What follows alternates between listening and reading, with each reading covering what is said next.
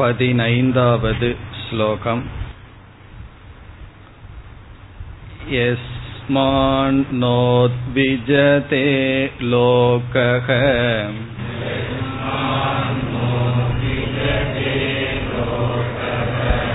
लोकान्नोद्विजते च यः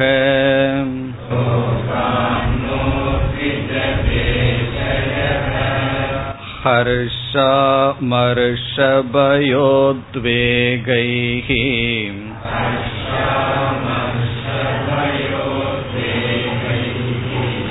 मुक्तो यः स च मे प्रियः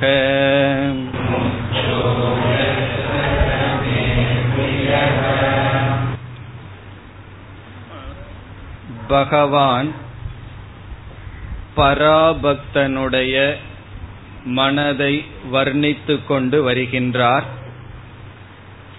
ஞானத்தில் நிலை பெற்றவனுடைய மனம் எப்படி இருக்கும்? அவன் எப்படிப்பட்ட மனதுடன் ஜீவன் முக்தனாக வாழ்ந்து வருகின்றான் என்று இப்பொழுது வர்ணித்து வருகின்றார். பதினைந்தாவது ஸ்லோகத்தில் முதல் வரியில் நாம் பார்த்தோம். ஞானியினுடைய மனம் மிக மிக மென்மையாக இருக்கும்.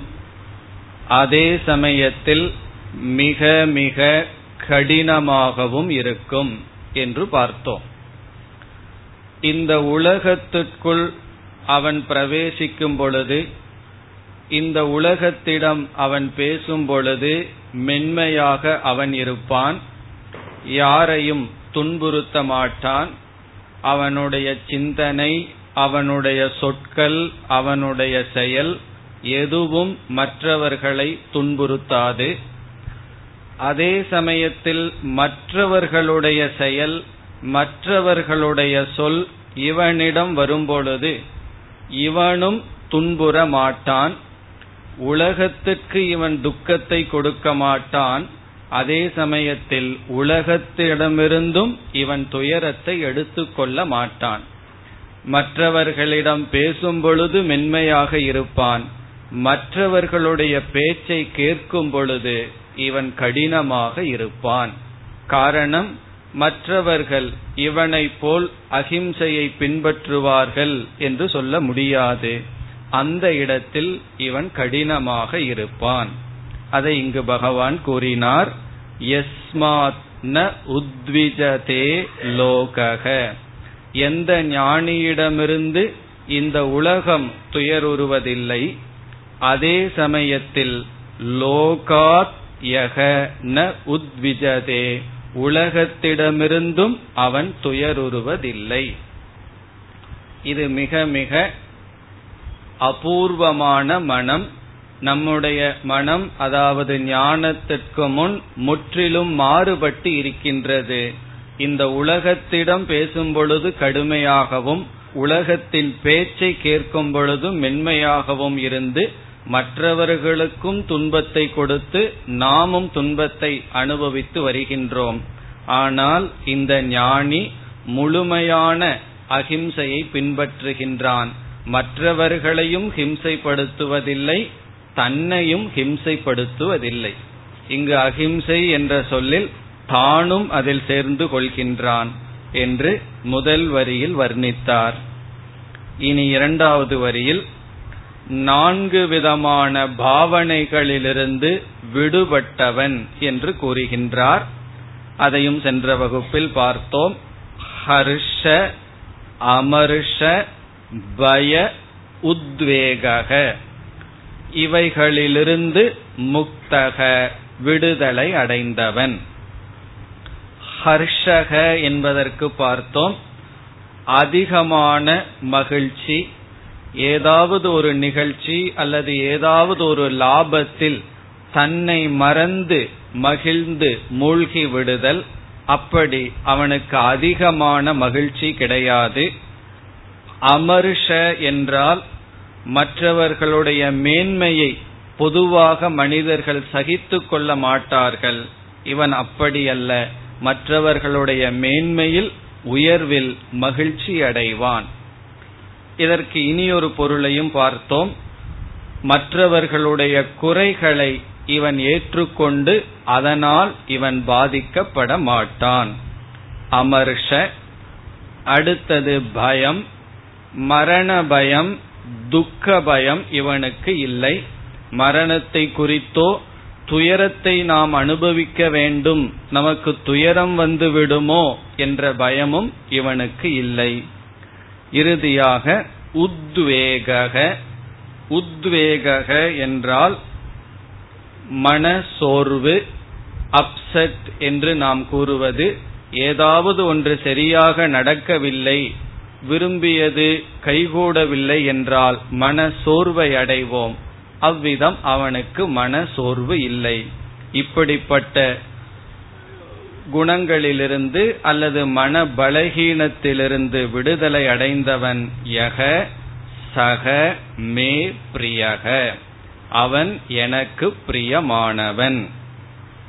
இதனுடைய பொருள் இந்த முக்தன் தான் பராபக்தன். மற்றவர்களெல்லாம் சாதகர்கள் இனி மேலும் பகவான் ஞானியினுடைய மனதை வர்ணிக்கின்றார் பதினாறாவது ஸ்லோகம் अनपेक्षशुचिर्दक्षः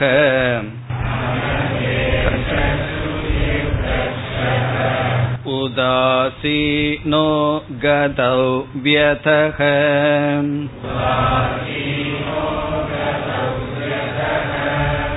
सर्वारम्भपरित्यागी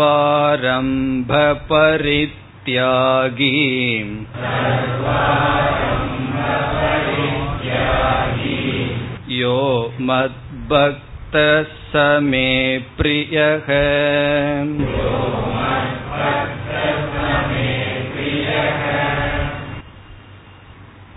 இந்த ஸ்லோகத்தில் பகவான் ஆறு குணங்களை கூறுகின்றார். இந்த ஆறு குணங்களுடன் கூடியவன் ஞானி அல்லது பராபக்தன். முதல் குணம் அல்லது அவனுடைய முதல் மனநிலை அனபேக்ஷக. அபேக்ஷா என்றால் சார்ந்திருத்தல் டிபெண்டன்ஸ் அபேக்ஷா. அனபேக்ஷக என்றால் எதையும் சாராதவன். எதையும் சாராதவன். ஹூ இஸ் இண்டிபெண்டன்ட் சுதந்திரமாக இருப்பவன்.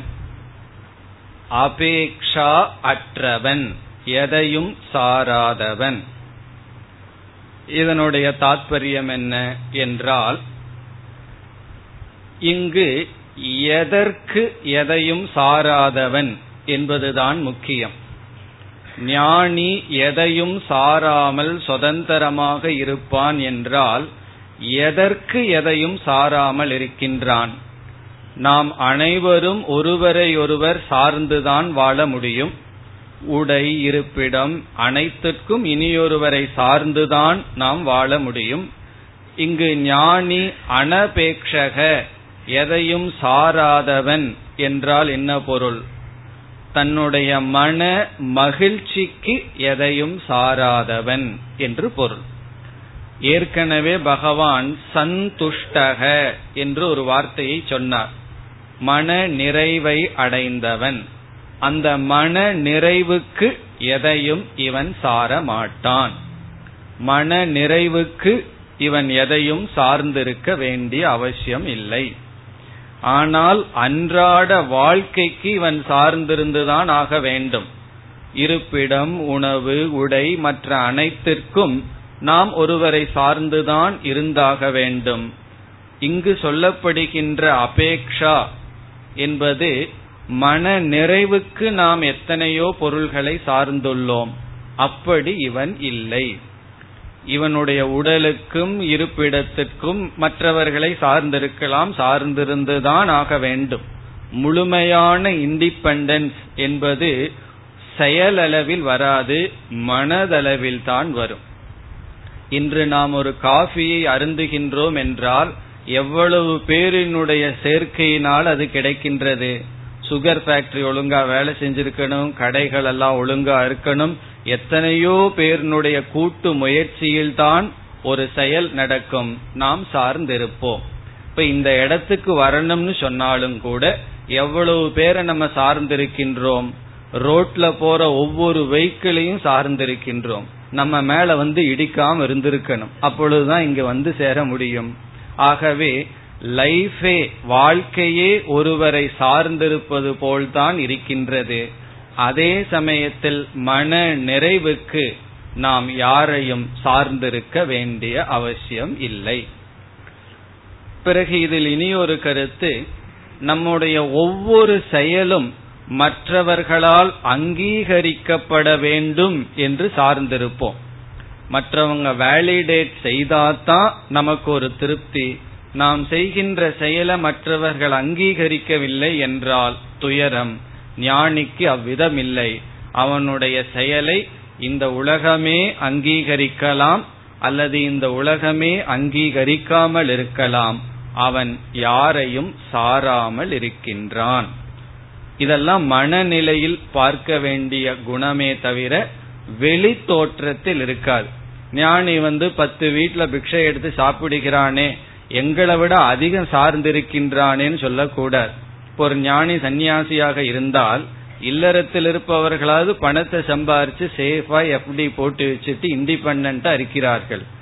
ஒரு ஒரு கால் சன்னியாசியாக இருக்கின்ற ஞானிக்கு என்னன்னா எஃப்டி கிடையாது ஒன்னும் கிடையாது. அதிகமா உலகத்தை டிபெண்ட் பண்ணி இருக்கின்றானே என்று மேலோட்டமாக தோன்றும். அதனாலதான் இந்த இடத்துல நாம் பார்க்க வேண்டியது மன நிறைவுக்கு இவன் சார்ந்திருப்பதில்லை. எல்லா மனிதர்களும் கடைசி மூச்சு விடும் வரை மற்றவர்களை சார்ந்துதான் வாழ முடியும். வாழ்க்கைக்கு சார்ந்திருப்பது என்பது நியதி. ஆனா மன நிறைவுக்கு நாம் யாரையும் சார்ந்திருக்க வேண்டிய அவசியம் இல்லை. இப்ப இத வந்து நாம் கேட்டு தவறாக பயன்படுத்தி விடக்கூடாது. இந்த வேல்யூலையும் எச்சரிக்கை தேவைப்படுகிறது. ஒவ்வொரு வேல்யூலையும் சில இடங்கள்ல நம்ம எச்சரிக்கையை பார்ப்போம். அதே போல இந்த இடத்துல என்ன எச்சரிக்கை என்றால் நமக்கு தேவை என்று ஒன்று இருந்தால் அதை நாம் ஏற்றுக்கொண்டு அதை சார்ந்திருப்பதுதான் அறிவு அறிவோடு வாழ்கின்ற வாழ்க்கை. இப்ப எது அறிவு பூர்வமான வாழ்க்கை என்றால் எப்பொழுது எனக்கு ஒரு தேவை அபேட்சை இருக்கின்றதோ அப்பொழுது அதை சார்ந்திருந்து வாழ்வதுதான் சரியான வாழ்க்கை.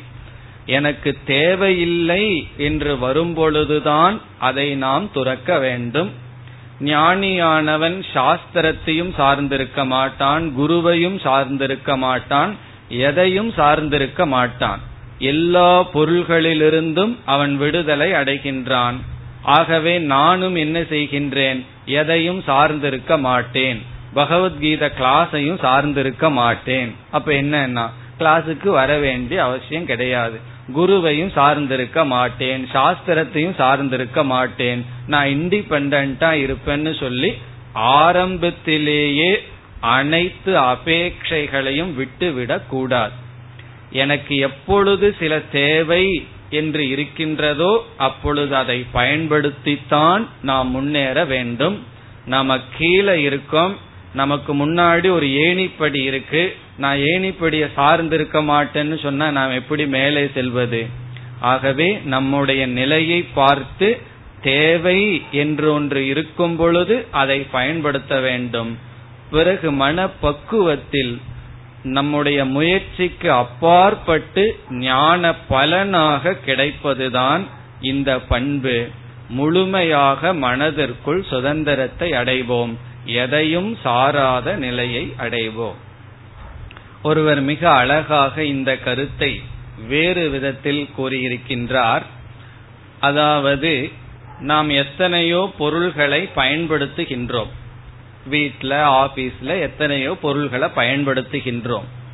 அந்த பொருள்களை எல்லாம் ரெண்டாக பிரிக்கலாம்.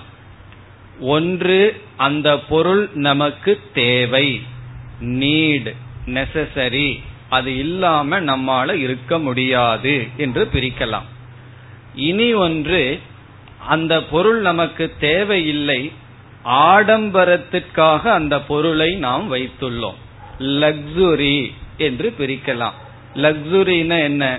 அந்த பொருள் நமக்கு கண்டிப்பாக தேவை என்று இல்லை. அது இருந்தால் இருக்கட்டும் இல்லை என்றாலும் நம்முடைய சாதாரண வாழ்க்கை பாதிக்கப்படாது. அப்படிப்பட்ட பொருள்களை எல்லாம் லக்ஸுரிங்கிற ஐட்டத்தில் வைக்கலாம். இப்போ உதாகரணமாக நமக்கு வந்து வாட்ச் அப்படிங்கிறது இன்னைக்கு தேவை. கடிகாரம் இல்லாம ஒன்றும் செய்ய முடியாது. இப்ப நம்ம இடம் பணம் இருந்ததுன்னு சொன்னா என்ன செய்வோம்? நாலு வாட்ச் எக்ஸ்ட்ரா வாங்கி வீட்டுல அங்கங்க மாட்டி வச்சிருப்போம். இப்போ ஒரு வாட்ச் என்ன ஆகுது? தேவைங்கிற அடிப்படையில வருது. மீதி மூணு வாட்ச் என்ன அடிப்படையில வருது? அது லக்ஸுரி அது வாட்ச் ஓடுனாலும் சரி ஓடாம இருந்தாலும் சரி சும்மா வச்சிருப்போம்.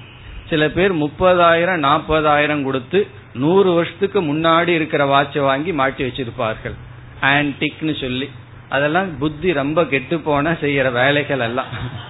இதெல்லாம் முந்நூறு வருஷத்துக்கு முன்னாடி இருக்கிற வாட்சை எனக்கு தெரிஞ்ச ஒருவர் எழுபதாயிரம் ரூபா கொடுத்து நூறு வருஷத்துக்கு முன்னாடி இருக்கிற வாட்ச் அதை பார்த்தா டஸ்ட் மாதிரி இருக்கு. மாட்டி அழகா வச்சிருக்காரு. அது ஓடாது. அதை எதுன்னு சொன்னா. அதெல்லாம் எதுன்னு சொல்ல லக்ஸுரின்னு சொல்றது. காரணம் என்ன? அதனுடைய தேவை இல்லை. அது இருந்தா ஓகே இல்லைன்னா இல்லை. அதே போல ஒரு வாகனம் வந்து தேவைன்னு வரலாம். புது மாடல் கார் அல்லது ஏதோ ஸ்கூட்டர் வந்திருக்கு பணம் இருக்குன்னு வாங்கி வச்சுட்டோம் அப்படின்னா அது லக்ஸரி ஆகின்றது. அப்படி சில பொருள்கள் தேவைங்கிற அடிப்படையில வரும் சில பொருள் லக்ஸுரிங்கிற அடிப்படையில வரும். இந்த ரெண்டுக்கும் வேறுபாடு என்னவென்றால் தேவைங்கிற கேட்டகரியில வர்ற பொருள் நம்மிடம் இல்லைன்னா அந்த நாள் வந்து அந்த ரொட்டீனே அப்செட் ஆயிரும். காரணம் என்ன? அதை நம்ம சார்ந்து இருக்கோம். லக்ஸுரியா வச்சிருக்கிற பொருள் அது கெட்டு போனாலும் அது இருந்தாலும் இல்லாவிட்டாலும் நம்முடைய மனதிலேயோ சூழ்நிலையிலேயோ எந்த பாதிப்பும் வராது. ஆனா வாழ்க்கையில என்ன ஆயிட்டு இருக்குன்னா ஒரு காலத்துல லக்ஸுரியா இருந்ததெல்லாம் ஒரு காலத்துல தேவையா மாறிக்கொண்டு வருகிறது. அந்த காலத்துல செப்பல் எல்லாம் லக்ஸுரியா இருந்தது. முதல் முதல் எலக்ட்ரிசிட்டி வந்தவுடனே எலக்ட்ரிசிட்டி லக்ஸுரியா இருந்தது. இன்னைக்கெல்லாம் அது நெசசிட்டியா மாறி வந்து கொண்டு இருக்கின்றது. அப்படி எது தேவை என்று இருக்கிறதோ அதில் நமக்கு அபேக்ஷா சார்ந்திருக்கின்றோம். எது லக்ஸுரியா இருக்கோ அதை நம்ம என்ஜாய் பண்றமே தவிர சார்ந்து இல்லை. இனி ஞானியினுடைய நிலை என்னவென்றால் அவனை பொறுத்தவரை அவனுடைய உடல் மனம் புத்தி உலகம் அனைத்தும் லக்ஸுரியாக மாறிவிட்டதாம். அதாவது நம்ம எப்ப ஞானி ஆகிறோம்னா தேவைங்கிற லிஸ்ட் வந்து லக்ஸுரி ஆக நம்ம வந்து இண்டிபெண்டன்ஸ் அடையிறோம் சுதந்திரத்தை அடையிறோம். ஞானியை பொறுத்தவரை உலகத்தில் இருக்கிற அனைத்து பொருள்களும் லக்ஸுரி ஆகிவிட்டது அதனுடைய அர்த்தம் என்னன்னா அது அவனுக்கு தேவைங்கிற லிஸ்ட்ல கிடையாது. தன்னுடைய உடல் தன்னுடைய மனம் தன்னுடைய புத்தி கூட. தன்னுடைய புத்தியே லக்ஸுரினா என்ன? அவனுடைய புத்தியையும் கூட அவன் சார்ந்திருப்பதில்லை. அதனால ஞானிக்கு ஒரு கையோ காலோ உடஞ்சு போச்சுன்னு வச்சுக்கோமே. ஓல் பாடியே எனக்கு லக்ஸுரியா இருக்கு. அதுல ஒரு கை கால் இல்லாதது எதை அதனால எந்த இழப்பும் இல்லை. கண்ணு போனாலும் சரி காது போனாலும் சரி ஞானிய பொறுத்த வரைக்கும் உடலே லக்ஸுரியாக மாறிவிட்டது. இதனுடைய தாற்பயம் என்ன என்றால் அந்த பொருள் இருந்தாலும் இல்லாவிட்டாலும் அவனுடைய மனதில் எந்த விகாரமும் வராது. அதுதான் இங்கு சொல்லப்படுகின்றது. இப்ப நம்ம பார்த்துட்டு வரணும். எவ்வளவு பொருள்களை தேவைங்கிறதுல லிஸ்ட்ல நான் வச்சிருக்கேன். எவ்வளவு பொருள்களை லக்ஸுரிங்கிற லிஸ்டுக்கு நான் கொண்டு வருகின்றேன்னு பார்த்துட்டு வரணும். அதை நம்ம பயன்படுத்தலாம். அது இருந்தாலும் அல்லது இல்லாமல் போனாலும் நம்முடைய மனதில் பாதிப்பு வரவில்லை என்றால் நாம் முன்னேறி கொண்டு இருக்கின்றோம் ஆன்மீகத்துல முன்னேறோம். வாழ்க்கையில அப்படி கிடையாது. வாழ்க்கையில முன்னேற்றம்னா என்ன? அதிகமான பொருளை ஒருத்தன் வச்சிருந்தான்னா அவன் முன்னேறி விட்டான்னு உலகம் சொல்லும். முன்னெல்லாம் சாதாரணமா இருந்தான். ஒரு கையில மோதிரம் போட்டுட்டு இருந்தான். இப்ப அஞ்சு வரலையும் மோதிரம் போட்டுட்டு இருக்கான். உடனே என்ன முன்னேறிட்டான்னு சொல்லி சொல்லுவார்கள். இப்ப சாதாரண மக்களுக்கு அதிக பொருளை இவன் வைத்திருந்தால் முன்னேறிவிட்டான் என்று சொல்வார்கள். ஞானியை பொறுத்த வரைக்கும் எவ்வளவு குறைவான பொருள்ல சந்தோஷத்தை அடைய முடிகின்றதோ அந்த அளவுக்கு அவன் முன்னேறுகின்றான். இப்ப எந்த அளவுக்கு பொருள்களை எல்லாம் லக்ஸுரிங்கிற கேட்டகரியில போடுறோமோ அந்த அளவுக்கு முன்னேறிட்டு வர்றோம். எவ்வளவு பொருள்கள் எல்லாம் நெசசிட்டிங்கிற கேட்டகரிக்குள்ள வருதோ அந்த அளவுக்கு நாம் அடிமையாகி கொண்டு வருகின்றோம். அப்படி அனைத்தும் லக்ஸுரி ஆவதுதான் இங்கு அனபேக்ஷக என்ற சொல்லில் பகவான் குறிப்பிடுகின்றார். இப்ப ஞானியினுடைய மனம் எதையும் சாராமல் இருக்கும். எல்லா பொருள்களையும் பயன்படுத்துவான். ஜீவிதத்துக்கு நம்ம சார்ந்துதான் ஆக வேண்டும். ஆனால் மன நிறைவுக்கு அவன் எதையும் சார மாட்டான். நம்ம அப்பப்பொழுது பார்க்கணும் இந்த பொருளை நான் லக்ஸுரியா வச்சிருக்கிறேனா நெசசிட்டியா வச்சிருக்கிறேனா இந்த மனிதனை லக்ஸுரியா வச்சிருக்கிறனா நெசசிட்டியா வச்சிருக்கிறனா இதெல்லாம் பார்த்துட்டு வந்து கடைசியில உலக லக்ஸுரியா மாறிடணும். அதுக்கப்புறம் நம்முடைய ஒவ்வொரு அங்கங்களும் லக்ஸுரியா மாறணும். இந்த உடல் உடல்ல என்ன பாதிப்பு ஏற்பட்டாலும் அதனால் எனக்கு ஒரு விதமான பாதிப்பும் இல்லை. அதுதான் அனபேக்ஷக எதையும் சாராதவன். இனி அடுத்த வேல்யூ அடுத்ததாக சுச்சிஹி. சுச்சிகி என்றால் தூய்மையானவன். சுச்சிகி சௌச்சம் தூய்மையாக இருப்பவன்.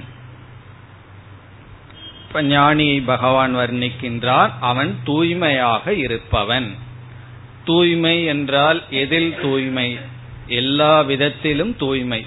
உடலை தூய்மையாக வைத்திருப்பான் உடையை தூய்மையாக வைத்திருப்பான் உடைமைகளை தூய்மையாக வைத்திருப்பான் எதையெல்லாம் அவன் பயன்படுத்துகின்றானோ அவைகளை தூய்மையாக வைத்திருப்பான்.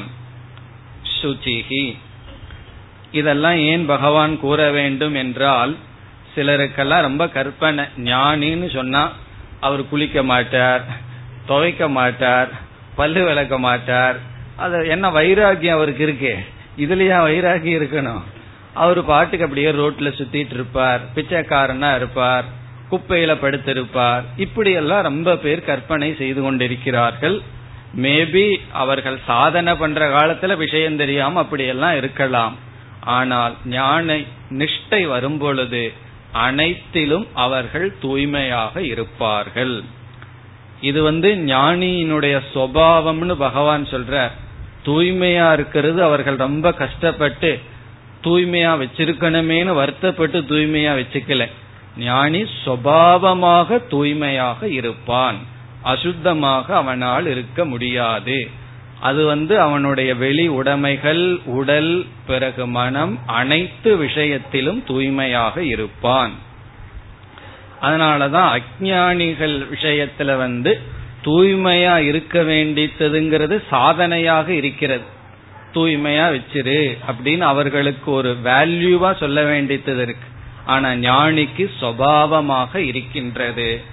நம்ம வந்து எவ்வளவோ சுத்தத்தை பத்தி பேசுறோம். அவர் அவர்கள் வீட்டில் இருக்கிற வாஷ் பேசினையும் கூட சுத்தமா வைத்திருக்க மாட்டார்கள். அதை பார்த்தா வாமிட் வர்ற மாதிரி வச்சிருப்பார்கள். காரணம் என்ன? ஒரு பொருளை தூய்மையா வச்சிருக்கணும்னு சொன்னா அதற்கு உழைப்பு ரொம்ப தேவைப்படுகிறது. அவ்வளவு சுலபமா அந்த பொருளே ஆட்டோமேட்டிக்கா தூய்மை ஆயிட்டு இருக்காது அதற்கு உழைப்பு தேவைப்படுகிறது. உழைப்பை விட அந்த ஒரு அவேர்னஸ் இதை நம்ம தூய்மையா வச்சிருக்கணும் என்கின்ற ஒரு அவேர்னஸ் தேவை. அது ரொம்ப பேர்த்துக்கு குறைவாக இருக்கின்றது. சாதாரண மக்களுக்கு குறைவா இருந்தா பரவாயில்ல. சில கோயில்கள் அல்லது அந்த காலத்து மடங்கள்ல பார்த்தாலும் கூட தூய்மை இல்லை. இப்பொழுதுதான் ஏதோ தூய்மை ஆயிட்டு கொஞ்சம் கொஞ்சமா முன்னேறிட்டு வருகிறது. ஆனால் தூய்மை என்பது மிக முக்கியமான வேல்யூ சுற்றுப்புறத்தை நம்ம தூய்மையா வைத்திருந்தால்தான் மனதும் நாம் தூய்மையாக வைத்திருக்க முடியும். இதெல்லாம் உடல் அளவில். இப்போ உடல் அளவில் சூழ்நிலைகளில் அவன் தூய்மையாக இருக்க வேண்டும் என்பது அவனுடைய சுவாவமாக இருக்கும். பிறகு மன தூய்மை என்ற இடத்துக்கு சென்றால் பகவான் வேறொரு இடத்தில் கூறுகின்றார் நகி ஞானேன பவித்ரம். ஞானத்துக்கு நிகராக தூய்மைப்படுத்தும் சாதனம் எதுவும் இல்லைன்னு சொல்கின்றார். நான்காவது அத்தியாயத்தில் நகி ஞானேன பவித்ரம் இக வித்யதே. ஆகவே இந்த ஞானிக்கு என்ன இருக்கின்றது? ஞானின்னு ஏன் சொல்றோம்? ஞானம் இருப்பதனால். ஆகவே மிக மிக உத்தமமான தூய்மைப்படுத்தும் சாதனம் ஞானம். அதை அவன் வைத்திருப்பதனால் அவனுடைய புத்தியும் அவனுடைய மனமும் தூய்மையாக இருக்கும். அவனுடைய புத்தியும் மனமும் தூய்மையா இருக்கிறதுக்கு உள்ளதுக்குள்ளேயே தூய்மைப்படுத்தும் சாதனம் ஞானம். அது அவனிடம் இருக்கின்றது. இப்ப வெளியும் தூய்மைப்படுத்தும் சாதனம் இருக்கு. ஏர் பியூரிஃபையர்னு எவ்வளவோ தூய்மைப்படுத்தும் சாதனங்கள் வந்திருக்கு. அதே போல வந்து மைண்ட் பியூரிஃபையர் என்ன? என்றால் அதுதான் ஞானம் என்று பகவான் கூறுகின்றார். அந்த ஞானம் அவனிடம் இருப்பதனால் அவன் மனம் அறிவு உடல் சூழ்நிலைகள் அனைத்திலும் தூய்மையாக இருப்பான். இப்ப இந்த இடத்துலயும் கவனமா புரிஞ்சுக்கணும். தூய்மையாக சூழ்நிலை இருக்கணும்னு சொல்லி ரொம்ப பேர் அதற்கு ரொம்ப முயற்சி செய்வார்கள். அதுவே ஒரு பலகீனமாகவும் மாறிவிடக் கூடாது. ரொம்ப தூய்மையா இருக்கணும்னு ஒரு சிறு அழுக்குப்பட்ட அவ்வளவுதான். அவர்கள் அன்னைக்கு அப்செட் ஆகி அவர்களுடைய மனநிலை பாதிக்கப்படும். அது ஒரு நோயாக மாறிவிடக் கூடாது. எவ்வளவு முடியுமோ அவ்வளவு தூரம் தூய்மையாக இருக்க வேண்டும். மனநோயினால் பாதிக்கப்பட்ட ஒரு இடத்திற்கு நான் சென்றிருந்தேன். அங்க வந்து இளைஞர் ஒருவர் ரொம்ப தூய்மையா ஒரு கிரிக்கெட் பேட்டை வச்சு நின்றுட்டு இருந்தார் இவரும் ஒரு பேஷண்ட்னு கூறினார் அங்க இருப்பவர் இவரை பார்த்தா அப்படி தெரியலையே ரொம்ப கிளீனா இருக்காரேன்னு சொன்னேன். அதற்கு அவர் சொல்றார் அதுதான் ப்ராப்ளம் அப்படின்னு சொன்னார். காரணம் என்னன்னா ஒரு நாளைக்கு முப்பது முறை ஷேவ் பண்றாராம். அதனால இங்க கொண்டு வந்து வச்சிருக்கோம். இப்ப ஒரு மூணு மாசத்துல கொஞ்சம் இம்ப்ரூவ்மெண்ட் ஒரு நாளைக்கு மூணு முறை தான் ஷேவ் பண்றாருன்னு சொல்லி. இது என்னன்னா இது ஒரு விதமான மனநோய். இப்படியெல்லாம் சில பேர் இருப்பார்கள். எப்ப பார்த்தாலும் கிளீன் பண்ணிட்டு இருக்கிறதா வேலையா இருந்து கொண்டிருக்கும். அது இங்கு கூறப்படவில்லை. காமன் சென்ஸ் ஒன்னு இருக்கு. பொதுவா எவ்வளவு ஓரளவு தூய்மையாக வைத்திருக்க முடியுமோ அவ்வளவு தூரம் வைத்திருக்கணும். இதையும் அட்வான்டேஜா எடுத்துக்கூடாது. ஓரளவுன்னு சொல்லிட்டீங்கல்ல? நாங்க தானே முடிவு பண்ணணும் எது ஓரளவுன்னு சொல்லி. அப்படி பயன்படுத்தி விடக்கூடாது. இது ஒரு நோயாக மாறிவிடக் கூடாதே தவிர என்ன ஒவ்வொரு வேல்யூவும் சொல்லும் பொழுது கொஞ்சம் கேர்ஃபுல்லா சொல்ல வேண்டியது இருக்கு. ஏன்னா ஒவ்வொரு வேல்யூவுமே ஒரு கத்திய போல. தப்பா பயன்படுத்திட்டோம் அப்படின்னா அப்புறம் அங்க சேவ் பண்ண ஆரம்பிச்சிருவோம். அந்த மாதிரி பேஷண்ட் ஆயிடுவோம். ஆகவே கவனமாக இருக்க வேண்டும்ங்கிறதுக்காக சொல்லப்படுகின்ற எச்சரிக்கை. இப்ப தூய்மை என்பது மிக முக்கியமான சாதனை. இதையெல்லாம் எப்படி நம்ம பின்பற்றணும்? இந்த கிளீனா வச்சுக்கணும்னா என்னென்ன ஆட்டிடியூட் எல்லாம் வேணுங்கிறதெல்லாம் நம்ம பிறகு பண்புகளை பற்றி படிக்கும் பொழுது படிக்கலாம். ஏன்னா சௌச்சம் என்று தெய்வீக சம்பத்துல பகவான் கூற போகின்றார் இப்ப இந்த இடத்துல ஞானியை பற்றி நாம் பார்க்கின்றோம். அவன் உடல் சூழ்நிலைகள் மனம் புத்தி அனைத்திலும் தூய்மையாக இருப்பான். இனி மூன்றாவது. தக்ஷக. அனபேக்ஷக சுச்சிகி தக்ஷக. தக்ஷக என்றால் சமர்த்தக திறமையுடன் கூடியவன். சமர்த்தக. சமர்த்தகன கேபபிள் திறமையுடன் கூடியவன். அதாவது அவன் டல் அல்ல அப்படின்னு அர்த்தம். திறமையுடன் கூடியவன். சுயநலமின்றி காரியத்தை சாதிப்பவன். தக்ஷகன நல்ல அறிவுபூர்வமாக காரியத்தை சாதிப்பவன்.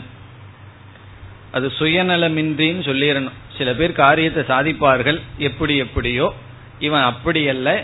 சரியான முறையில் நேர்மையாக திறமையுடன் செய்ய வேண்டியதை செய்து முடிப்பான். தக்ஷக. ரொம்ப அலர்ட்டா இருப்பான் அர்த்தம். அலர்ட் பர்சன் அர்த்தம். இதுல இருந்து வந்து பகவான் என்ன சொல்றார்? ஞானி வந்து சமோ குணத்தில இருக்க மாட்டான். மிக மிக அலர்ட் கவனமாக இருப்பான். திறமையுடன் இருப்பான். இதிலிருந்து என்ன புரிந்து கொள்ள வேண்டும் என்றால் பொதுவா என்ன நினைப்பார்கள்? இந்த ஞானம் வேதாந்த ஞானம் வந்துவிட்டால் இவனை இந்த அறிவு செயலிழக்க செய்து விடும் ஏன்னா வைராகியம்னு சொன்ன உடனே இதெல்லாம் எதற்கு? ஆசை இருந்தா தான் ஒருவன் செயல்படுவான். ஆசையெல்லாம் நீங்கிவிட்டா ஒரு செயலும் இல்லாமல் பேசாமல் அனைத்தையும் துறந்து ஒரு மூளையில் அமர்ந்து கொண்டிருப்பான். ஆகவே திறமையற்றவனாக இருப்பான். உலக ஞானம் ஒண்ணுமே அவனுக்கு இருக்காது. காரணம் என்ன? எப்பொழுதுமே பரபிரம்மத்துல தான் இருப்பான். அவன் அவன் வந்து எல்லோரையும் விட்டு கொடுத்து விடுவான். ஒரு விதமான திறமையும் அற்றவனாக இருப்பான். இதெல்லாம் ஞானத்தினுடைய விளைவாக மக்கள் நினைத்து வேதாந்தத்தை கண்டு பயப்படுகிறார்கள். வேதாந்தம் படிக்கலாம்னா ஏன் பயம் வருது? அந்த வேதாந்தம் படிச்சேன்னா என்னுடைய திறமை போயிரும். ஆர்வம் போயிரும் உழைப்பு போயிரும் ஒழுங்கா என்னுடைய கடமையை செய்ய மாட்டேன். இப்படியெல்லாம் மனிதர்கள் பயப்படுகிறார்கள். அதனாலதான் இந்த வகுப்புக்கு அவங்களை அனுப்புறதுக்கும் வீட்டில் இருப்பவர்கள் பயப்படுகிறார்கள். எல்லாம் கீத வேதாந்தம் எல்லாம் படிச்சு ஒரு திறமையோடு இருப்பாரா? இல்ல வைராகியம்னு வெறும் பேசிட்டு இவருடைய திறமை சென்று விடுமா என்ற ஒரு பயம் இருக்கிறது. இது சாதாரண பொருள். இனி ஒரு பொருளும் உண்டு. அது வந்து டெக்னிக்கல் சாஸ்திர ரீதியாக என்ன கருத்து என்றால் சாஸ்திரத்துல சந்நியாசம் என்ற ஒரு ஆசிரமம் பேசப்பட்டுள்ளது.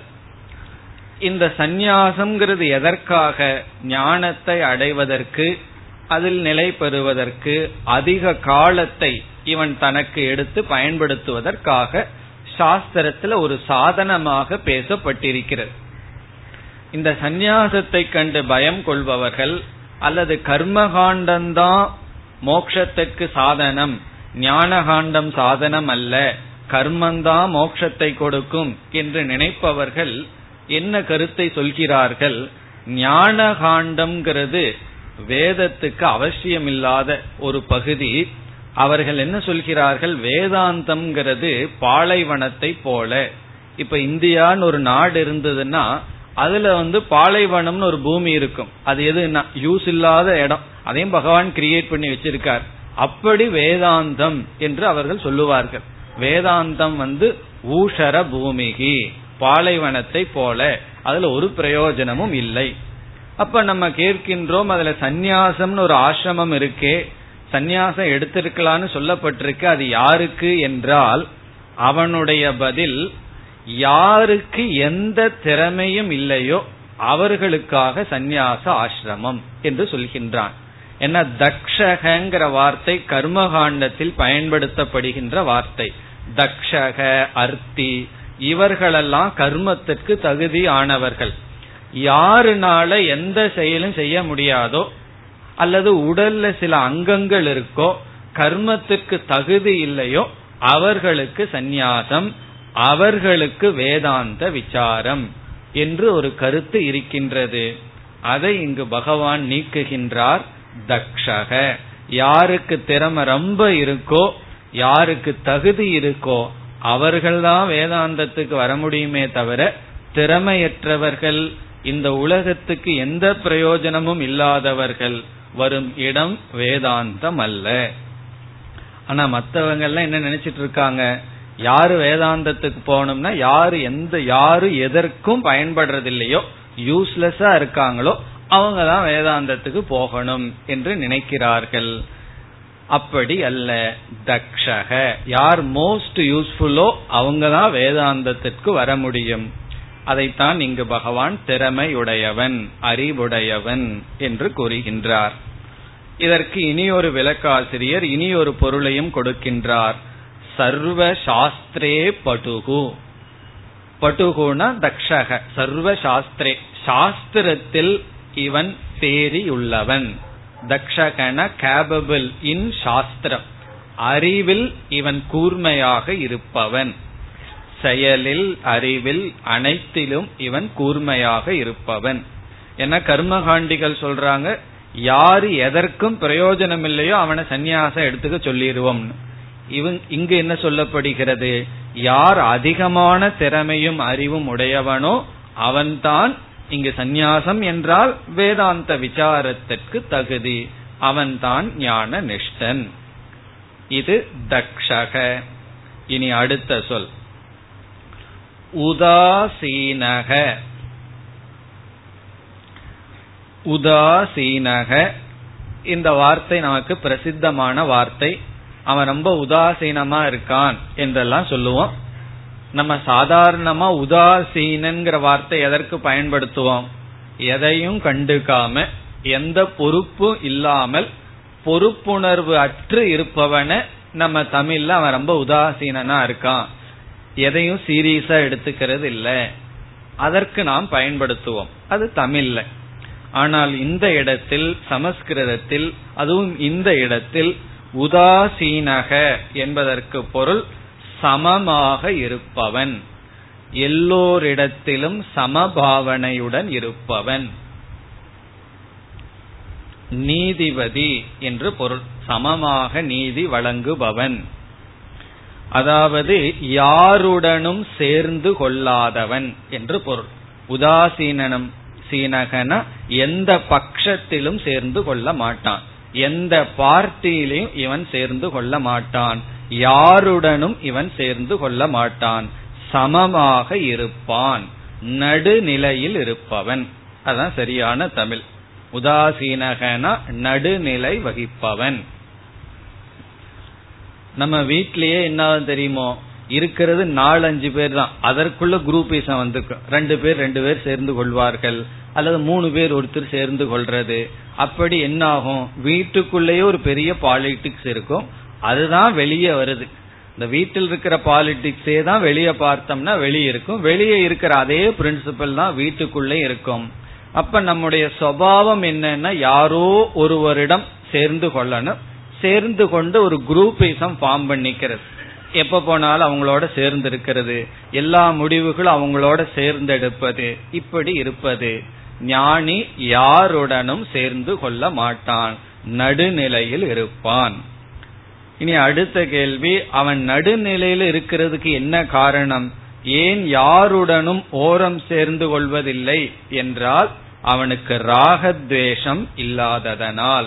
நத்வேஷ்டி ந காங்ஷதி விருப்பு வெறுப்பு இல்லாத காரணத்தினால் அவன் யாருடனும் சேர்ந்து கொள்ள மாட்டான். எந்த பட்சத்திலும் அவன் சேர்ந்து கொள்ள மாட்டான். இப்ப எந்த பட்சத்திலையும் அவன் சேர்ந்து கொள்ள மாட்டான்னா எதுல இருந்து அவன் நடுநிலையில் இருப்பான் என்றால் தர்மத்தினுடைய அடிப்படையில் அவன் செயல்படுவான். இப்போ ஒரு ஞானி வந்து எந்த பக்கமும் சேர மாட்டான்னா பிறகு எந்த பக்கம்தான் இருப்பான் ஒரு கேள்வி வரும் பொழுது தர்மத்தின் பக்கம் இருப்பான் ராகத்வேஷத்தினுடைய அடிப்படையில் எந்த பக்கத்திலும் சேர்ந்து கொள்ள மாட்டான். இப்ப உதாரணமாக இப்ப ரெண்டு பேர் அண்ணன் தம்பியோ யாரோ ஒருவர் ஞானியிடம் வருகிறார்கள். அவர்களுக்குள்ள கருத்து வேறுபாடு இருக்கிறது. இப்ப ஞானியிடம் வந்து தீர்வு காண வருகிறார்கள்னா ஞானி எந்த பக்கம் சேர்ந்து கொள்வான்? தனக்கு யாரு பிடிக்குமோ அந்த பக்கம் அல்ல. எந்த இடத்துல தர்மம் இருக்கின்றதோ அந்த இடத்தில் சேர்ந்து கொள்வான். அதனாலதான் ஞானியிடம் யாரும் செல்ல மாட்டார்கள். காரணம் என்ன? செஞ்சா நமக்கு போயிரும் தோல்வி வந்துடும் சொல்லி கோர்ட்டுக்கு சென்று விடுவார்கள். காரணம் என்ன? கோர்ட்டுக்கு யாரு போவா? யாரு முதல்ல தப்பு செய்கிறார்களோ அவர்கள் தான் செல்வார்கள். கோர்ட்ல போட்டோம்னா முப்பது வருஷம் நாற்பது வருஷம் ஆயிரும். அது வரை அதற்குள்ள அனுபவிக்க வேண்டியதில் அனுபவிச்சுக்கலான்னு சென்று விடுவார்கள். கோர்ட்டுக்கு போறது தர்மத்துக்காக அல்ல. தன்னை பாதுகாத்து கொள்வதற்காக ஞானியிடம் அவ்வளவு சுலபமா யாரும் செல்ல மாட்டார்கள். அப்படி யாரு செல்வார்கள்னா நமக்கு தோல்வி வந்தாலும் பரவாயில்ல எனக்கு உண்மைதான் வேணும்னு யாராவது ரெண்டு பேர் விரும்பினாதான் ஞானியிடம் பைசலுக்கு போவார்கள். மற்றபடி ஞானியிடம் யாரும் செல்ல மாட்டார்கள். காரணம் அவர் தர்மத்தின் அடிப்படையில் பதில் சொல்வதனால். அல்லது தர்மத்தை சார்ந்து அவர் இருப்பதனால். அதுதான் இங்கு உதாசீனக என்று சொல்லப்படுகிறது. ஒரு இல்லறத்தில் இருக்கின்ற ஞானி தந்தையாகவோ மகனாகவோ இருக்கிறார். அப்புறம் வீட்டுல ஒவ்வொரு பிரச்சனையும் வரும் பொழுது அவர் எந்த இடத்துல தர்மம் இருக்கோ அந்த இடத்துல அந்த அளவுக்கு அவருக்கு சப்போர்ட் பண்ணுவார். ஆனால் இவர் அவர் எனக்கு விருப்பம் இருக்கே என்ற அடிப்படையில் வெறுப்பு இருக்கே என்ற அடிப்படையில் யாரிடமும் சார மாட்டார். அதுதான் உதாசீனக. இனி அடுத்த சொல் கதவ்யதக கதவ்யதக என்றால் மன அழுத்தம் அற்றவன். மன அழுத்தம்னா மென்டல் பெயின் மன அழுத்தம் அற்றவன் மன கஷ்டம் மன துயரம் சோர்வு வியதா என்றால் பெயின் கஷ்டம் துயரம் சங்கடம் கதவ்யதக என்றால் சங்கடத்திலிருந்து துயரத்திலிருந்து மன சோர்விலிருந்து விடுதலை அடைந்தவன். ஆங்கிலத்தில் வந்து டிப்ரெஷன் என்று சொல்வது. அது கடல்ல மட்டும் வராது. நம்ம மனசுலயும் வரும். அப்பப்ப மனது என்ன ஆகும்? ஒரு சூன்யமான மனநிலை நமக்கு வரும். அதெல்லாம் ஆரம்ப காலத்துல வந்தா தவறு கிடையாது. ஞானிக்கு அப்படிப்பட்ட மனம் இல்லை. காரணம் என்னவென்றால் அவனுக்கு ராகத்வேஷம் இல்லை அல்லது ஞானத்தினுடைய பலன். இதற்கு இனியொரு பொருளும் இருக்கின்றது. கதவ்யதக என்றால் குற்ற உணர்வு அற்றவன். அதாவது இதை நான் ஏன் செய்தேன் இதை நான் ஏன் செய்யவில்லை என்ற எண்ணங்களினால் தாக்கப்பட மாட்டான். நம்ம காலையிலிருந்து இரவு வரைக்கும் இந்த ரெண்டு எண்ணத்தினாலதான் மீண்டும் மீண்டும் தாக்கப்பட்டு இருக்கோம் இதை ஏன் செஞ்சோம் அப்படின்னு துயரப்பட்டு இருப்போம் சரி ஏன் செஞ்சோம்னு துயரப்படுறமேன்னு பேசாம உட்கார்ந்தோம்னா ஏன் செய்யலேன்னு துயரப்படுவோம். ஏன் இப்படி பேசினேன் என்று துயரப்படுவோம். இந்த நேரத்துல நான் ஏன் பேசாமல் இருந்து விட்டேன்? என்றும் துயரப்படுவோம். அப்படி ஞானிக்கு தன்னை குறித்தோ எந்த விதத்திலும் குற்ற உணர்வு அற்றவன். ஃப்ரீ ஃப்ரம் கில்ட் குற்ற உணர்வு அற்றவன். கதவ்யதக இந்த வியதகங்கிறதுக்கு இனி ஒரு பொருள். பஷ்சாத்தாபம்னு சொல்றது. பஷ்சாத்தாபம்னா செய்து முடிச்சதற்கு பிறகு துயரப்படுவது. அல்லது செய்ய வேண்டிய நேரத்தில் செய்ய முடிய செய்யவில்லை பிறகு துயரப்படுவது. அதான் சமஸ்கிருதத்துல பశ్చాத்தாபம் பிறகு துயரப்படுதல். அந்த நேரத்துல ஒன்னா செஞ்சிருப்போம் செய்யக்கூடாததை அல்லது செய்ய வேண்டித்ததை செய்யாம விட்டுருப்போம். பிறகு துயரப்படுதல். அப்படி ஞானிக்கு இல்லை. அப்படின்னா ஞானி வந்து தப்பே பண்ண மாட்டானா என்றால் அப்படி பொருள் அல்ல. சில சமயம் அவனுடைய புத்தி சில சரியான முடிவெடுக்கலாம் தப்பான முடிவெடுக்கலாம். பிறகு ஞானி ஏன் துயரப்படுவதில்லை? இது புத்தி எடுத்த முடிவு நான் எடுத்த முடிவல்ல. அதற்குரிய பலனை தண்டனையை நான் அனுபவிக்க தயார் என்று பశ్చాத்தாபம் அவனுக்கு இல்லை. கதவ்யதக இதெல்லாம் எதற்கு பகவான் சொல்றார்? ஞானிய பார்த்து பொறாமப்படுறதுக்காக சொல்ல இப்படியெல்லாம் ஞானி இருக்கா நான் இல்லையேன்னு. இதெல்லாம் நம்ம கேட்க கேட்க இந்த ஞானத்துல நமக்கு உற்சாகம் நமக்கு வரும். காரணம் என்ன?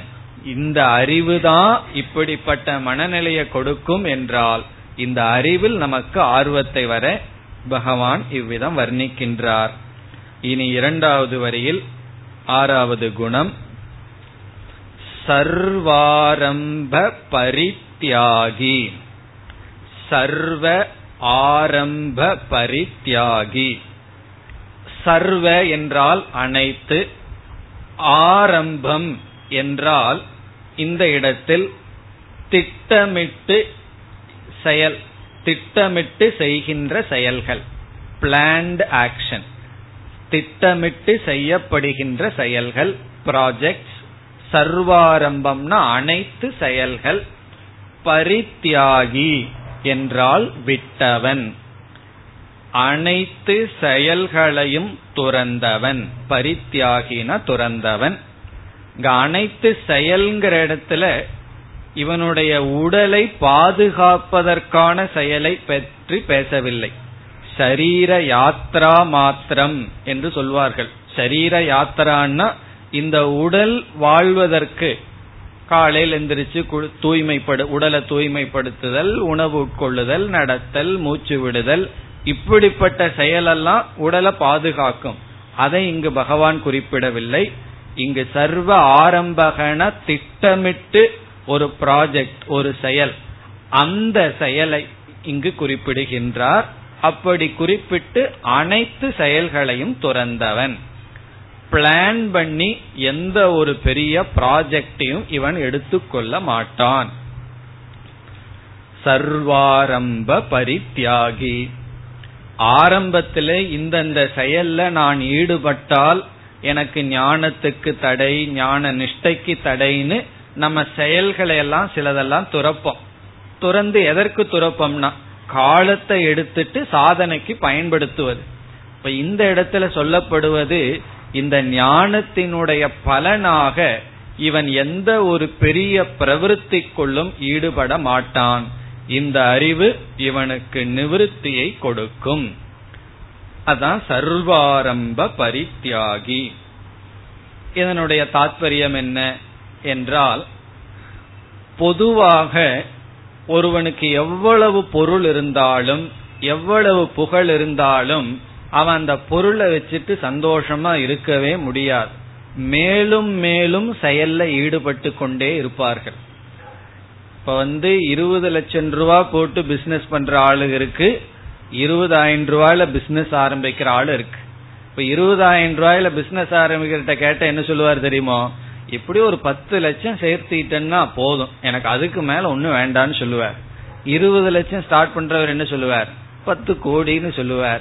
பத்து கோடி ப்ராஜெக்ட் பண்ற ஆள்கிட்ட கேட்ட என்ன சொல்லுவார்? இன்னும் இதே போல ஒரு ரெண்டு கம்பெனி உருவாக்கிட்டேன்னா போதும்னு சொல்லுவார். இப்படியே மேலும் மேலும் மேலும் மேலும் ஆரம்பிப்பதிலேயே மனசு இருக்குமே தவிர இருக்கிறத வச்சு மெயின்டைன் பண்ணிட்டு இருக்கலான்னு எப்ப வரும்? வயதாகி நமக்கு சக்தி இல்லாம போகும்போதுதான் வருமே தவிர எல்லா சக்தியும் இருக்கும் பொழுது போதும்ங்கிற மனது பொதுவாக வருவதில்லை. அந்த நிறைவு வருவதில்லை. அதனாலதான் பிரசித்தமான ஒரு உதாகரணம் சொல்வார்கள். ஒரு இளைஞன் வந்து பீச்ல அப்படியே சாயந்தரம் நடந்துட்டு இருந்தானா ஒரு தத்துவவாதி வந்து கேட்டாரா ஏன் நீ வந்து மீன் பிடிக்க போகலையான்னு சொல்லி? இல்ல நான் காலையில போய் பிடிக்க வேண்டிய மீன் எல்லாம் பிடிச்சு வச்சுட்டு வந்துட்டேன். இன்னைக்கு இது போதும். அதனால அப்படியே உலாத்திட்டு இருக்கேன்னு இவர் கேட்டாரா இல்ல சாயந்தரமும் போனேன்னு சொன்னா இன்னும் அதிகம் மீன் பிடிக்கலாமே. இவன் சொன்னா அதனால என்னன்னா இன்னும் கொஞ்சம் அதிக பணம் கிடைக்கும். இப்படியே அவர்கள் பேச்சு தொடர்ந்து அதிக பணம் கிடைச்சா என்னன்னா இனி அடுத்த ஒரு போட் வாங்கலாம். சரி அந்த போட்ல அதிக பணம் கிடைச்சா என்ன? இப்படியே சொல்லிட்டே வர்றார். இப்ப கடைசியில இவன் சொல்றான் நீ ரொம்ப பணம் கிடைச்சதுன்னா பெரிய ஒரு பிஷ் கம்பெனியே வைக்கலாம். உனக்கு கீழே நூறு பேர் வேலை செய்வார்கள். அப்ப நீ சாயந்தரம் அப்படியே ஈவினிங் பீச்ல வாக்கிங் போலாம் அப்படின்னா அதைத்தான் நான் இப்பவே பண்ணிட்டு இருக்கேன்னு சொன்னானா.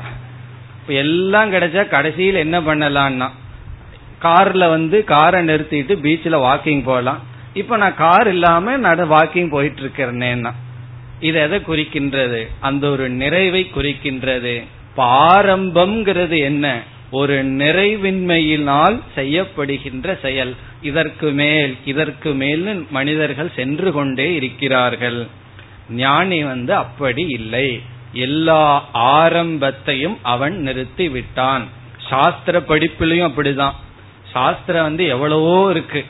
கடலை விட பெரிதாக இருக்கின்றது. பகவத்கீதை இருக்கு உபனிஷத் இருக்கு அதுக்கப்புறம் பிரம்மசூத்திரம் இருக்கு. அதற்கு எத்தனையோ விளக்கங்கள் தர்க்க சாஸ்திரம் இருக்கு மீமாம்சான ஒரு சாஸ்திரம் இருக்கு. பிறகு இதற்குள்ள மேலும் மேலும் சித்தி கிரந்தங்கள்னு எத்தனையோ கிரந்தம் எல்லாம் இருக்கு. இப்படியே உள்ளேயே போயிட்டு இருந்தா எங்க போய் நிக்கிறதுனா ஒரு இடத்துல ஞானி நின்று விடுவான். எனக்கு அறிவும் இதுவரைக்கும் படிச்ச சாஸ்திர அறிவும் போதும் என்று எல்லாத்திலையும் ஆரம்பம் அவனுக்கு இருக்காது. ஒரு நிறைவை அவன் அடைந்து விடுவான். எந்த ஒரு பெரிய ப்ராஜெக்டையும் எடுத்து இவன் ஆரம்பிக்க மாட்டான். இந்த இடத்துல என்ன எச்சரிக்கை? ஒவ்வொரு வேல்யூ சொல்லும் போது எச்சரிக்கை விட வேண்டியது இருக்கு. பயமா இருக்கு. அப்ப ஞானி வந்து சோம்பலா இருப்பானான்னு ஒரு மீண்டும் நமக்கு அந்த சந்தேகம் வந்து விடலாம். இப்ப ஞானி ஏதாவது ஒரு ப்ராஜெக்ட் எடுத்துக்கொண்டால் உடனே நமக்கு யாரு? சங்கராச்சாரியார் ஞாபகம் வந்துடும் அவர் வந்து ஞானி ஆச்சு அவர் எதுக்கு நாலு மடங்களை ஸ்தாபிச்சார்? எதுக்கு இவ்வளவு நூல்களை எழுதினார்? என்ற சந்தேகம் எல்லாம் வரும். அல்லது வேறு ஏதாவது ஞானிகள் ஒரு பெரிய காரியத்தை செய்து கொண்டிருப்பார்கள். அதெல்லாம் அவர் எதற்கு பண்றார்? என்ற சந்தேகம் வரலாம். இப்ப இந்த இடத்துல இதை எப்படி பார்க்க வேண்டும் என்றால் ஞானியை சுற்றி ஒரு பெரிய செயல் நடக்கிறது என்றால் அது ஞானியினுடைய கர்ம வினை அல்ல சுற்றி இருப்பவர்களுடைய பிராரப்தம். சுற்றி இருப்பவர்கள் அப்படி ஒரு சூழ்நிலையை விரும்பி அவர்களுடைய உற்சாகத்தில் இவர்களுடைய சந்நிதானத்தில் அது நடக்கும். என்ன ஒரு முக்கியமான ஒரு நல்லவரை நடுவில் வச்சுட்டு மற்றவர்கள் செயல்படுவார்கள். இது இதனுடைய ஆரம்பத்துக்கு மூல காரணம் அவர்களாக இருக்க மாட்டார். சுற்றி இருக்கிறவர்களுக்கு ஒரு பெரிய ஆசிரமம் தேவைப்படுது. ஒரு நல்ல ஒரு சோசியல் சர்வீஸ் பண்ற இன்ஸ்டிடியூஷன் தேவைப்படுதுன்னா யாரை வச்சு பண்றது? இப்ப ஞானியை மையமாக வைத்து அவர்கள் செய்வார்களே தவிர இது ஞானியினுடைய நிறைவின்மையினால் வருகின்ற செயல் அல்ல மற்றவர்களினுடைய தேவையினால் வருகின்ற செயல். அதற்கு சுருக்கமா ஒரு உதாரணம் சொல்லணும்னா ஒரு ஞானி எங்கேயோ அமர்ந்திருக்கார் ஒரு பக்தர் வந்து ஞானியிடம் செல்றார். செஞ்சு இவரும் பேசாம உட்கார்ந்துட்டாருன்னு வச்சுக்கோமே அவர் என்ன பண்ணுவார்? அவரும் பேசாம உட்கார்ந்துருப்பார். ஒரு மணி நேரம் இவரும் பேசாம இருந்தா அவரும் பேசாம இருப்பார். இவர் எந்திரிச்சு போயிட்டா அவரும் பேசாம இருப்பார். இப்ப இனி ஒரு பக்தர் வர்றார். அவர் வந்து வேதாந்தத்துல கேள்வி மேல கேள்வி கேட்கிறார். ஞானி பதில் மேல பதில் பதில் சொல்றார். இப்ப வந்து ஒரு இடத்துல ஞானி பேசாம இருந்தார். இனி ஒரு இடத்துல ஞானி அந்த ஒரு மணி நேரம் பேசினார். அதுக்கு என்ன காரணம்னா அது அவருடைய விருப்பு வெறுப்பினுடைய நிலையில் உருவாகவில்லை. அப்படி பேசுறதுக்கு இனி ஒருவருடைய கர்ம வினை. அவருக்கு புண்ணியம் அல்லது அவருக்கு அது தேவைப்பட்டிருக்கு. அவருடைய விருப்பத்தினால் கர்ம வினையினால் இவர் பேசியிருக்கின்றார். இனி ஒருவருக்கு தேவையில்லை அல்லது கேள்வி கேட்கறதுக்கு பக்குவம் வந்திருக்காது. அல்லது அவருக்கு ரொம்ப பக்குவம் வந்திருக்கு அவருடைய பிரசன்ஸ்ல இருந்துட்டு போனதே ஒரு திருப்தியை கொடுத்திருக்கும். பதில் இவர் பேசி இருக்க வேண்டிய அவசியம் இல்லை. இது ஒரு சாதாரண உதாரணம். அதே போல இவருடைய செயல் எந்த அளவு இருக்கும் என்பது சுற்றி இருப்பவர்கள் செய்த புண்ணியத்தினுடைய அடிப்படையில் அவர்களுடைய பாவ புண்ணியத்தின் அடிப்படையில் செயல்கள் இவரை மையமாக வைத்து நடக்குமே தவிர இவரிடமிருந்து நடைபெறாது. அதுவும் சர்வாரம்ப பரித்தியாகினா இவருக்குள் எந்த ஒரு உற்சாகமும் இல்லை. இதை செய்யலாம் அதை செய்யலாம் இதை சாதிக்கலாம் என்று. பிறகு இவரை சுற்றி எத்தனையோ சாதனைகள் நடந்தது என்றால் அது மற்றவர்களுடைய புண்ணியம். ஒரு ஞானிய எப்படி பயன்படுத்துறதுங்கிறது அவரு கையில கிடையாது. அவரை சுற்றி இருப்பவர்களினுடைய புண்ணியம். அவர்களுக்கு புண்ணியம் இருந்தால் இவரை மையமாக வைத்து செயல்கள் நடக்கும். அந்த செயலுக்கு இவர் கர்த்தா அல்ல காரணமும் அல்ல சாட்சியாக இருப்பார். அதுதான் சர்வாரம்ப பரித்தியாகி இவ்விதம் பகவான் கூறி என்ன சொல்றார்? யக மத் பக்தக சக மே பிரியக. இப்படிப்பட்டவன் யக யார்? மத் பக்தக. என்னுடைய பக்தனோ? சக. அவன் மே எனக்கு பிரியக. பிரியமானவன். ஞானி து ஆத்மைவ மே மதம் ஏழாவது அத்தியாயத்தில் சொல்லியிருக்கார். ஞானியே நான். நான் வேறு ஞானி வேறல்லன்னு பகவான் சொல்லியிருக்கின்றார். இப்ப இப்படிப்பட்ட ஞானி எனக்கு பிரியமானவன். மேலும் यो न कृष्यति न द्वेष्टि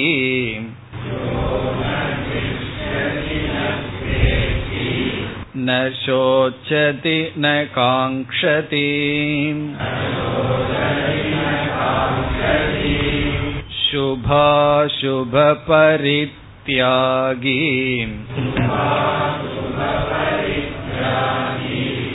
भक्तिमान् यस् स मे प्रियः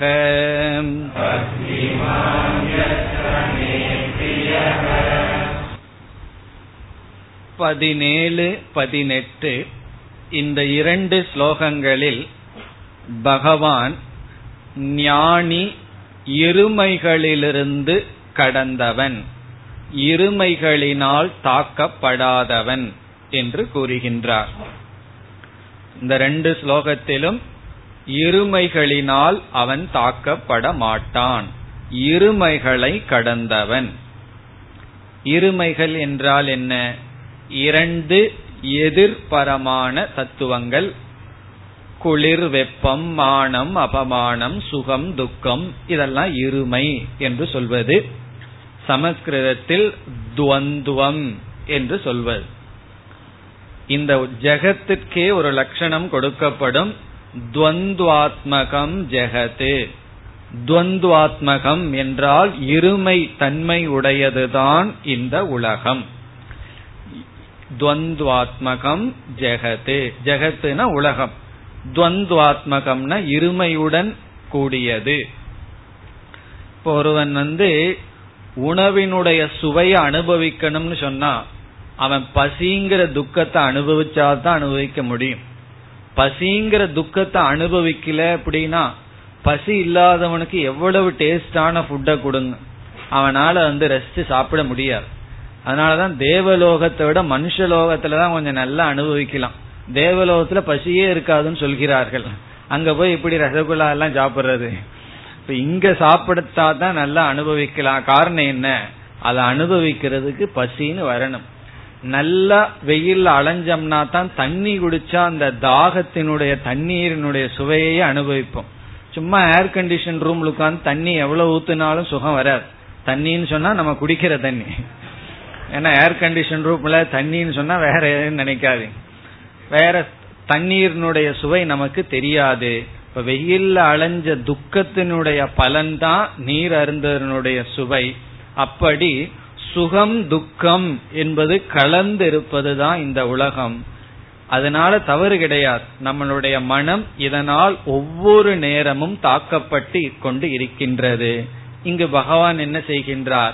உதாகரணத்துக்கு சில பேரை எடுத்துக்கிறார். சில தொந்துவங்களை எடுத்துட்டு இந்தந்த தொந்துவங்களினால் அவன் தாக்கப்பட மாட்டான். இந்த தொந்துவத்தை நம்ம ரெண்டா பிரிக்கிறோம். வெளியிருந்து வர்ற இருமைகள் நமக்குள்ளிருந்து வர்ற இருமைகள்.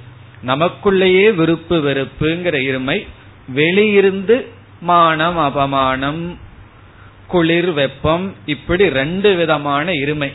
உலகம் இருமை மயமானதுன்னா நம்முடைய மனமும் இருமை மயமானதுதான் சில நேரம் வந்து மகிழ்ச்சியா இருக்கு சில நேரம் வந்து சோர்வுற்று இருக்கின்றது. அப்படி நமக்குள் இருக்கின்ற இருமை வெளியிலிருந்து வருகின்ற இருமை இந்த இரண்டிலும் இவன் சமமாக இருப்பான். சமமா அனுபவிப்பான்னு சொல்வதில்லை. சமமாக பாவிப்பான். சமமா அனுபவிக்கிறதுன்னு என்ன அர்த்தம்? இருமையே தெரியாமல் இருக்கிறது என்று பொருள். அப்படி அல்ல இவன் தாக்கப்பட மாட்டான். இதுல இருந்து என்ன தெரிகிறது? இந்த முழு உலகத்திலிருந்து இவன் தாக்கப்படுவதில்லை. ஏற்கனவே பகவான் கூறிய கருத்துதான். எஸ்மாத் நோத்விஜதே லோகக லோகாத் ந உத்விஜதே. உலகத்திலிருந்து தாக்கப்பட மாட்டான். அதுதான் இந்த இரண்டு ஸ்லோகத்தின் சாரம். அடுத்த வகுப்பில் தொடரலாம். ஓம் போர் நமத போர் நமிதம் போர் போர் நமுதச்சதேம் पूर्णस्य पूर्णमादाय पूर्णमेवावशिष्यते ॐ शान्ति शान्ति शान्तिः